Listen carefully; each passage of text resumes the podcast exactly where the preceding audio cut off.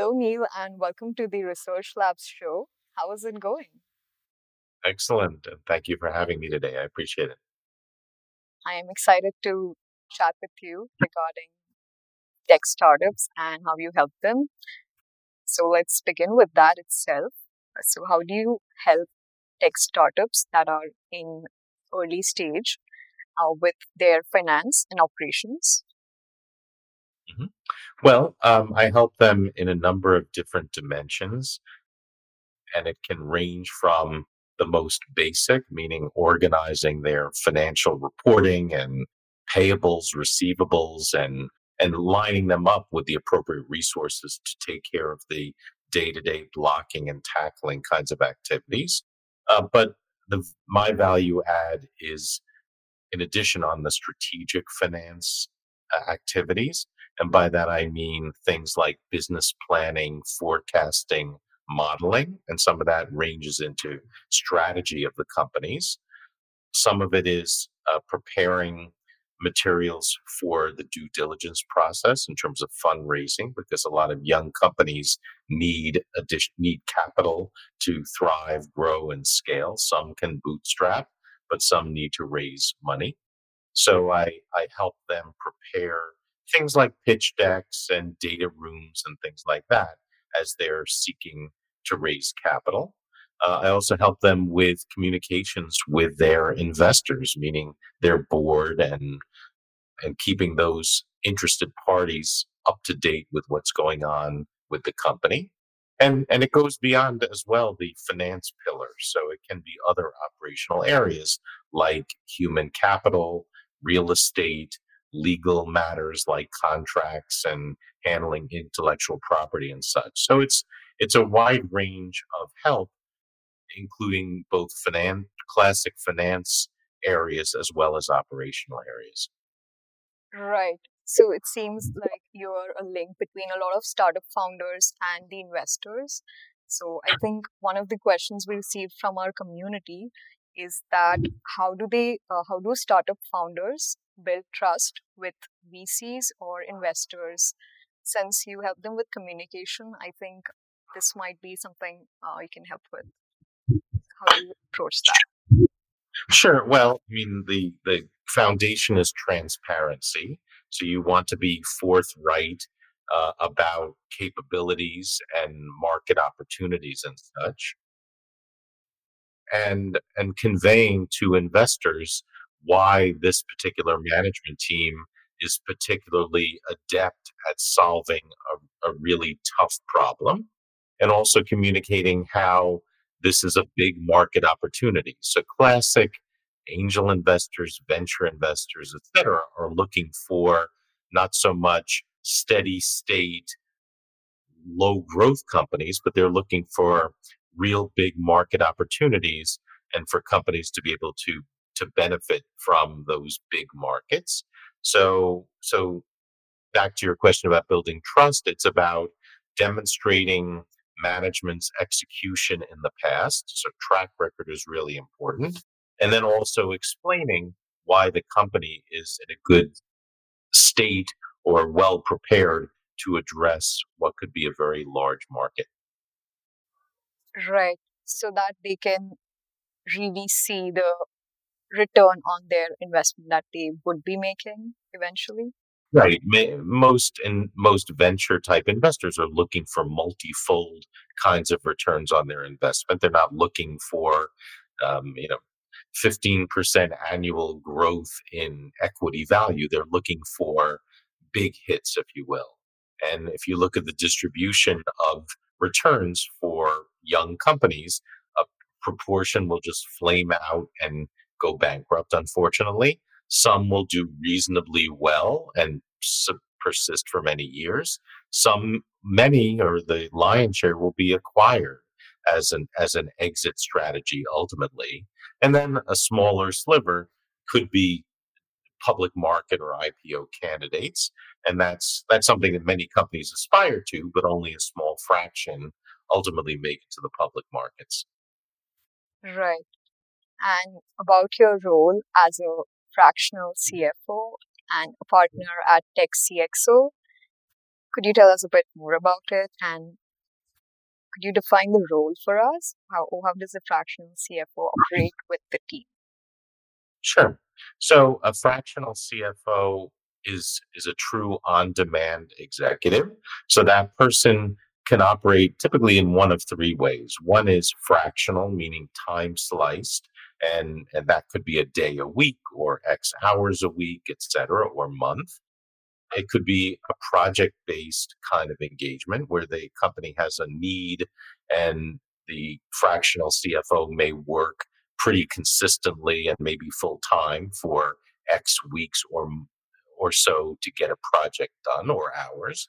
And then interim is is truly a full-time role for some period of time. And the reason that an interim CFO could be brought in is because the company is in between permanent CFOs. They may have lost one for any number of reasons and are planning to make a new hire, but they need some stopgap coverage for what could be number of months. So those are the three primary roles in which a, a fractional CFO could provide work for for a company or do work with a company. Right. And the way you differentiated it from a full time CFO, since fractional really means a fraction of serving for a fraction of the time as opposed to a full time role. So, how do you think that works as opposed mm-hmm. to full time capabilities? Sure. Well, in, for young companies in particular, they're often not really positioned to afford or, or necessarily need a full-time CFO. So uh, it would be kind of inappropriate or maybe inaccessible for them to try to engage someone who is truly a CFO level. So that's why many young companies begin with an accountant or controller, and it could be internal or it could be an outsourced accountant or controller to take care of day to day needs. In terms of accessing someone who's seasoned and is a true CFO, it wouldn't, they don't really need someone uh, 24 by 7 by 365 in the in the seat and many couldn't you know afford it or just would be impractical so so it's an opportunity for companies to tap skills and capabilities that they need but don't need all the time so it works out well for the company. And then for practitioners like myself, fractional executives, we can work with a portfolio of companies, meaning multiple clients, and we may be working on two, three, four, or five at a time, depending on the, the mix of needs of the companies. So it provides a little bit of variety for the for the fractional exec as well. Right, that makes sense to me. And uh, when is it when is the stage that you generally come into the picture, or I would say, when do the founders think they would need help from a fractional CFO in terms of the finance and operations? Sure. Well, I mean, I can quantify it in a number of uh, ways in terms of number of people involved in the company. I mean, it could be there could be two, three, or four people in a company where they may need this kind of help in terms of business planning and forecasting. Um, or it could be a company of 150, 200 or more. From a revenue standpoint, it typically, I mean, it can be a pre-revenue company, and the company needs to have some source of, you know, capital to pay for the services. But I guess I would say the sweet spot is companies that have a couple of million in revenue a year to maybe 50 million or 75 million in revenue. I mean, after a certain point, it becomes more accessible and realistic for the company to hire a full-time exec.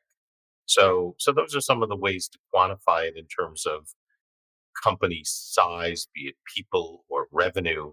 But there, I think many companies, even in formation, could use a couple of hours here and there of really wise counsel in the finance side, but they certainly they, they won't necessarily need it, you know, every day of the week kind of thing. Right, right. In for example, in the initial stage, uh, they might need some validation on the idea, so a couple of hours might help that way.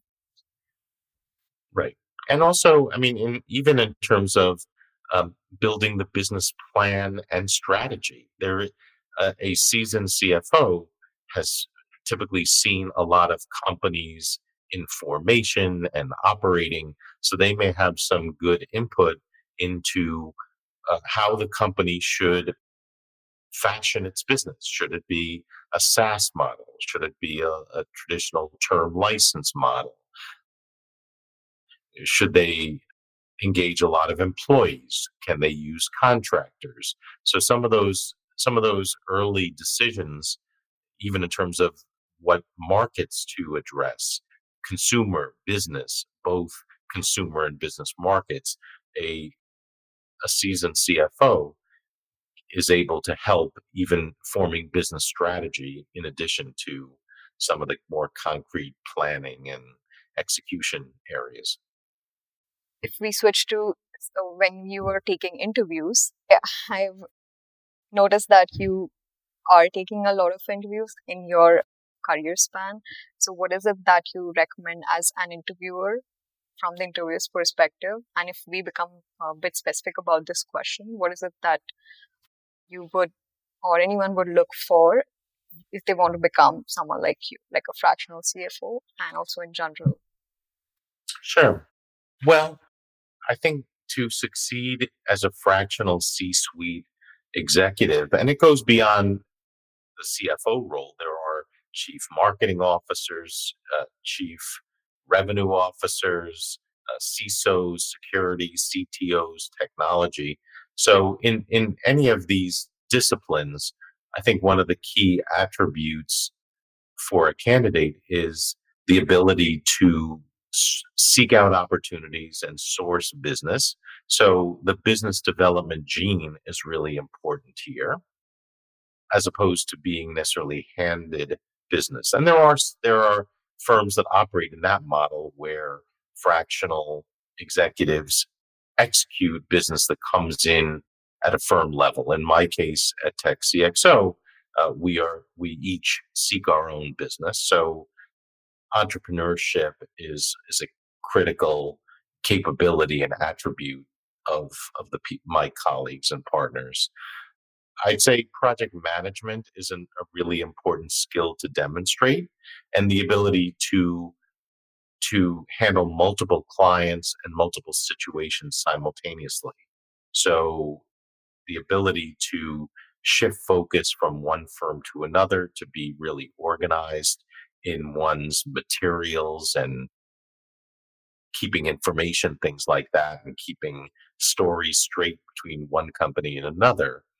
That uh, the ability to uh, mode shift is a really important attribute among candidates to be fractional C-suite people. Um, and I think also being natural connectors is another good attribute. So in this world, bringing people together, firms together is another really handy skill to have. And that's something that I look at among people that I speak with who are interested in getting into this business because there are so many different interrelated disciplines in terms of making businesses successful that I, I, call it issue spotting is really important to be able to see where companies are that you may be engaged with are coming up short, need some help, and then being able to refer in another discipline uh, to help out. And it could be on a fractional basis or a permanent basis. Got it. And how has remote work been for you? And how is it changed for the company that you work with, companies that you work with? Yeah, I think we all have have undergone a bit of a change in the way we all work.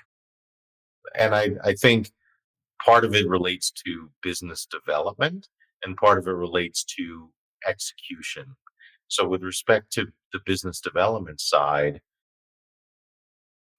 I and a number of my colleagues and, and competitors uh, tend to spend time at industry functions, gatherings of startup executives and such. So the way that we come into contact with people who could be prospective clients uh, has changed. The notion of getting together with 200 people at an entrepreneur's roundtable or some other social gathering in the city or whatnot, it, un- it unfortunately doesn't happen and hasn't happened since March at this point.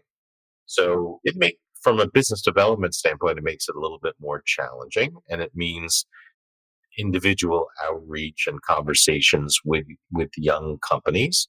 Uh, there are some some conferences and such where there are breakout sessions and, and things like that where you can interact with a couple of people and make a personal connection. So that that's been kind of helpful.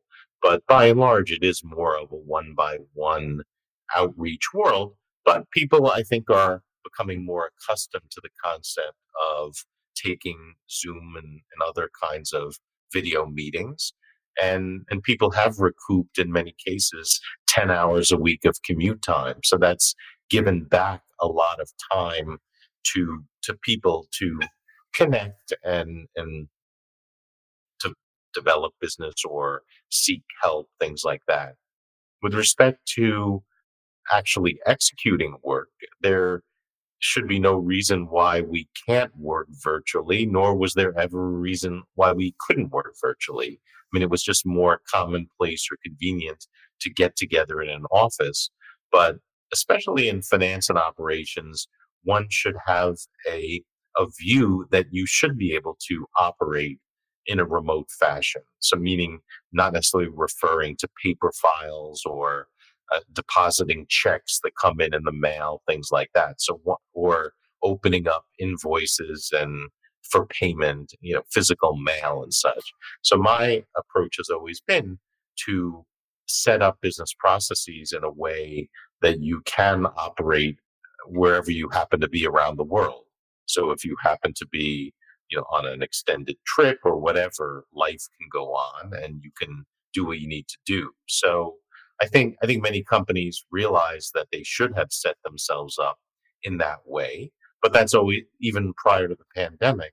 That's been my way of operating. In other words, don't be uh, dependent on getting into a particular office building, and that also extends to using cloud services for document storage and filing and such. I've all, I've long been a proponent of forgetting about paper, not bothering with paper files, putting as much as possible in electronic cloud storage uh, that anyone can can access them and that they're resilient if there's any problem with a building, a fire, etc. You know that your uh, work and archives are, are fully backed up.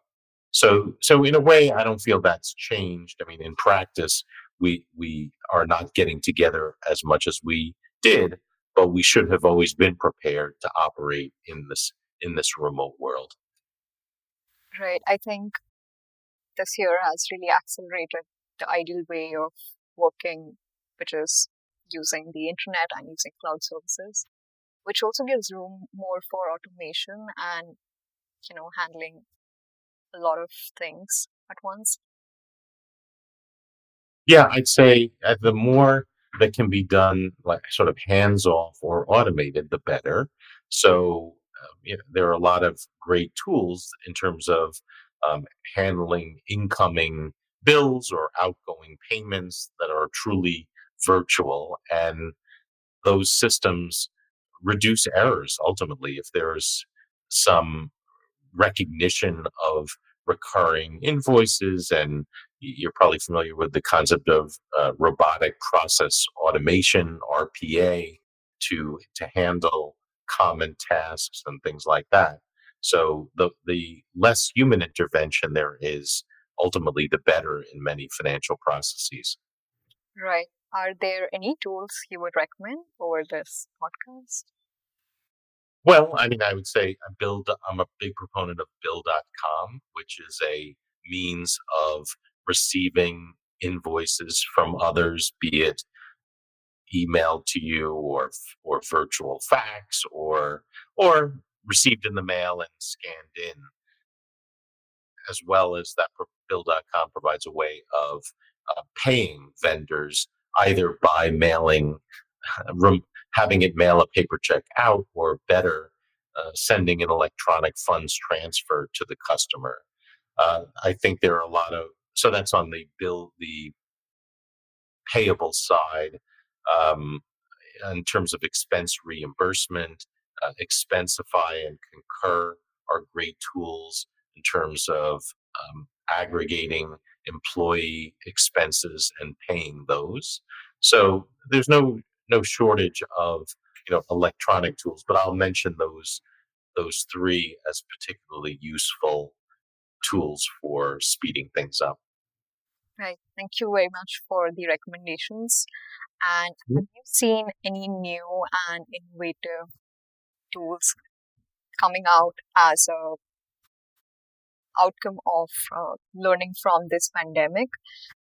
What has what is the new uh, product or tool that has caught your eye in your space?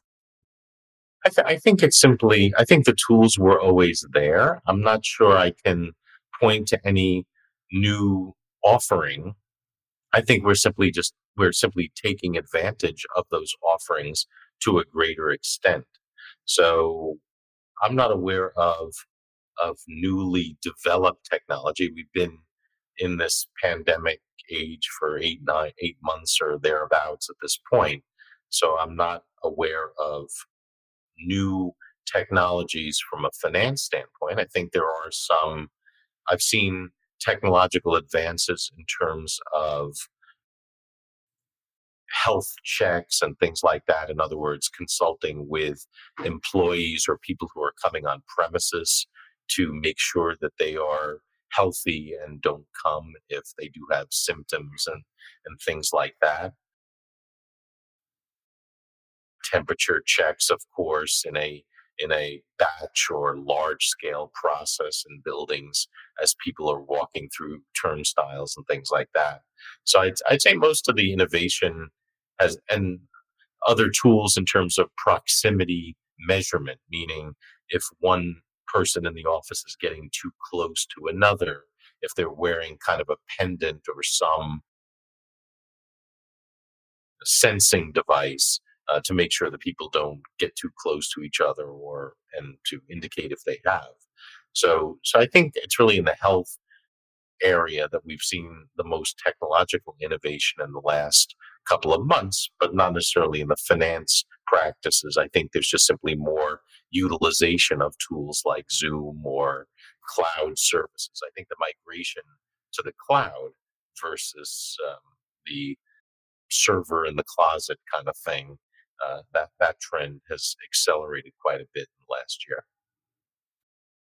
That is a great observation that the tools have been utilized a lot more. Yeah, particularly the ones that were already there and people have, you know, noticed them more because someone recommended them. Yeah, if we switch to what is it that investors think startup founders knew better about funding? What have you observed? I, I would say it's being very cognizant about burn, uh, cash burn, and how to use resources well. And I think all entrepreneurs need to be good stewards of capital, meaning they have to use their money wisely. And, and I think investors appreciate when companies respect and value the money they've raised and and use it wisely to, to put it into growth initiatives as opposed to i mean all companies offer perks and swag and foosball tables and um, beer kegs and things like that and a free lunch here and there. But uh, and that's very nice. But i think uh, investors want to see their capital used uh, for growth in the business. And they also want to see among entrepreneurs the ability to keep their eye on the longer term prize. So, meaning not necessarily using uh, a lot of capital raised for current pay or compensation. There needs to be a good balance of near term compensation versus reinvestment to create equity value over time. So I think that's by and large from the investor's perspective what they're hoping for. I would I'd say we're in a world where capital is reasonably available and uh, equity markets have been holding up and venture investing and early stage investing continues at a, a pace. Uh, but at the same time, investors want to make sure that the, the funds advanced are used wisely. Right. And is there something that you would recommend founders that they keep the investors updated with, like about after the funding process when the funds are raised, to keep the investors sort of updated? Sure. I think I think consistent investor communication is really important, and uh, and developing a set of KPIs or key performance indicators and metrics that that demonstrate and expose to the investor how the company is doing and and there should be agreement in what those success factors are between management and the investor uh, and then having a, a, frequent and regular cadence of communication with those investors meaning periodic updates both on a quantitative basis as well as a qualitative basis meaning how are things how is the culture how's the sales um, momentum things like that. I think I think uh, you can't communicate too much when it comes to investors when all is said and done. So I think you want to be, you know, open, honest, and and keeping them in the loop because the last thing you want to do is dump an unpleasant surprise. No one likes bad surprises. People like good surprises, perhaps, but no one wants to be caught blindsided in terms of what's going on at a company. So so frequent communication is really important, and honest communication is important. And also uh, to tap, uh, I'd recommend tapping the investors' connections, perspective, and such to help the company succeed. So they're not investors are not only a source of money to make things happen, but they're also often a source of really good guidance and insight. Uh, they're not there to run the company, but they're there for good counsel and uh, to help uh, propel the company forward. Right. So with funding, it's also about the guidance that they provide with their own experiences and portfolio of companies that they and connections. Right. Mm-hmm.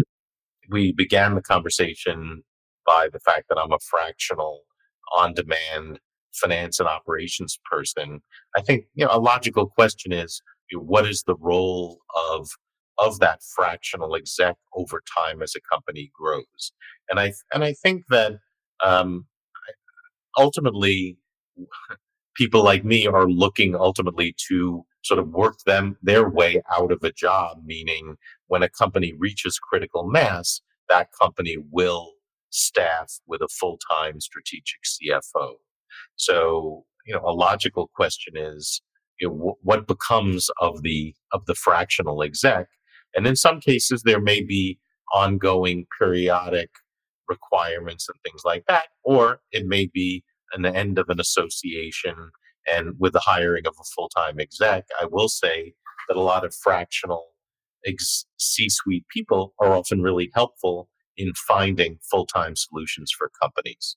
So, uh, to, to bring it full circle as to what the life cycle is for these young companies as they grow, um, it's off. It's important to recognize that the presence and help may may be finite over time if a company is really successful and and grows nicely. Right. So, sort of the lifetime of a fractional CFO with one particular company is uh, starting from uh, the initial consultations from the idea, let's say, then to the reaching to the investor and then when the company grows you would probably also might help them with bridging them to a full-time exec and you know uh, sort of keeping that process intact. Absolutely. And maybe also reviewing stuff with the new person as happens conventionally. Yeah. Yeah so knowledge institutional knowledge transfer, things like that. Exactly. Got it. I appreciate it. It was it's a pleasure speaking with you today, and I was uh, delighted. To, I'm delighted to join you. Yes, it was a pleasure hosting the show with you.